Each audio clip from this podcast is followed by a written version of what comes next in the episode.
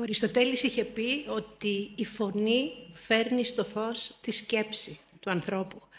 Σήμερα με την ε, τεχνητή νοημοσύνη φωνής Υπάρχει, είναι μια αποκάλυψη αυτό που συμβαίνει για πρώτη φορά στην ανθρωπότητα.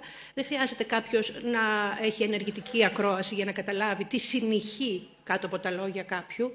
Αρκεί απλά σε λίγα χρόνια, σε λίγο καιρό να έχει το application που σε πραγματικό χρόνο θα αναλύει τη φωνή του οποιοδήποτε μιλά. Κυρίως τη φωνή των ηγετών μας, είτε στις επιχειρήσεις είτε στην πολιτική, όμως και του οποιοδήποτε. Και να παίρνει ε, δεδομένα τα οποία θα λένε αν ουσιαστικά πιστεύει αυτά που λέει. Τι συνέστημα έχει η φωνή του τη στιγμή που μιλά; Είναι ευχάριστη, είναι δυσάρεστη, ε, συνεχή λύπη ή παπαγαλίζει; Οπότε η φωνή αποκαλύπτει μέσω της τεχνητής νοημοσύνης φωνής τα, τις πραγματικές προθέσεις κάποιου και εύχομαι οι ηγέτες στο μέλλον να είναι μόνο αυτοί, να μείνουν μόνο αυτοί ως ηγέτες οι οποίοι λένε και το εννοούν βαθιά μέσα τους. Αυτοί που όσα λένε και ο βαθύτερος εσωτερικός τους κόσμος συνάδουν και το συνέστημά τους. Σας ευχαριστώ.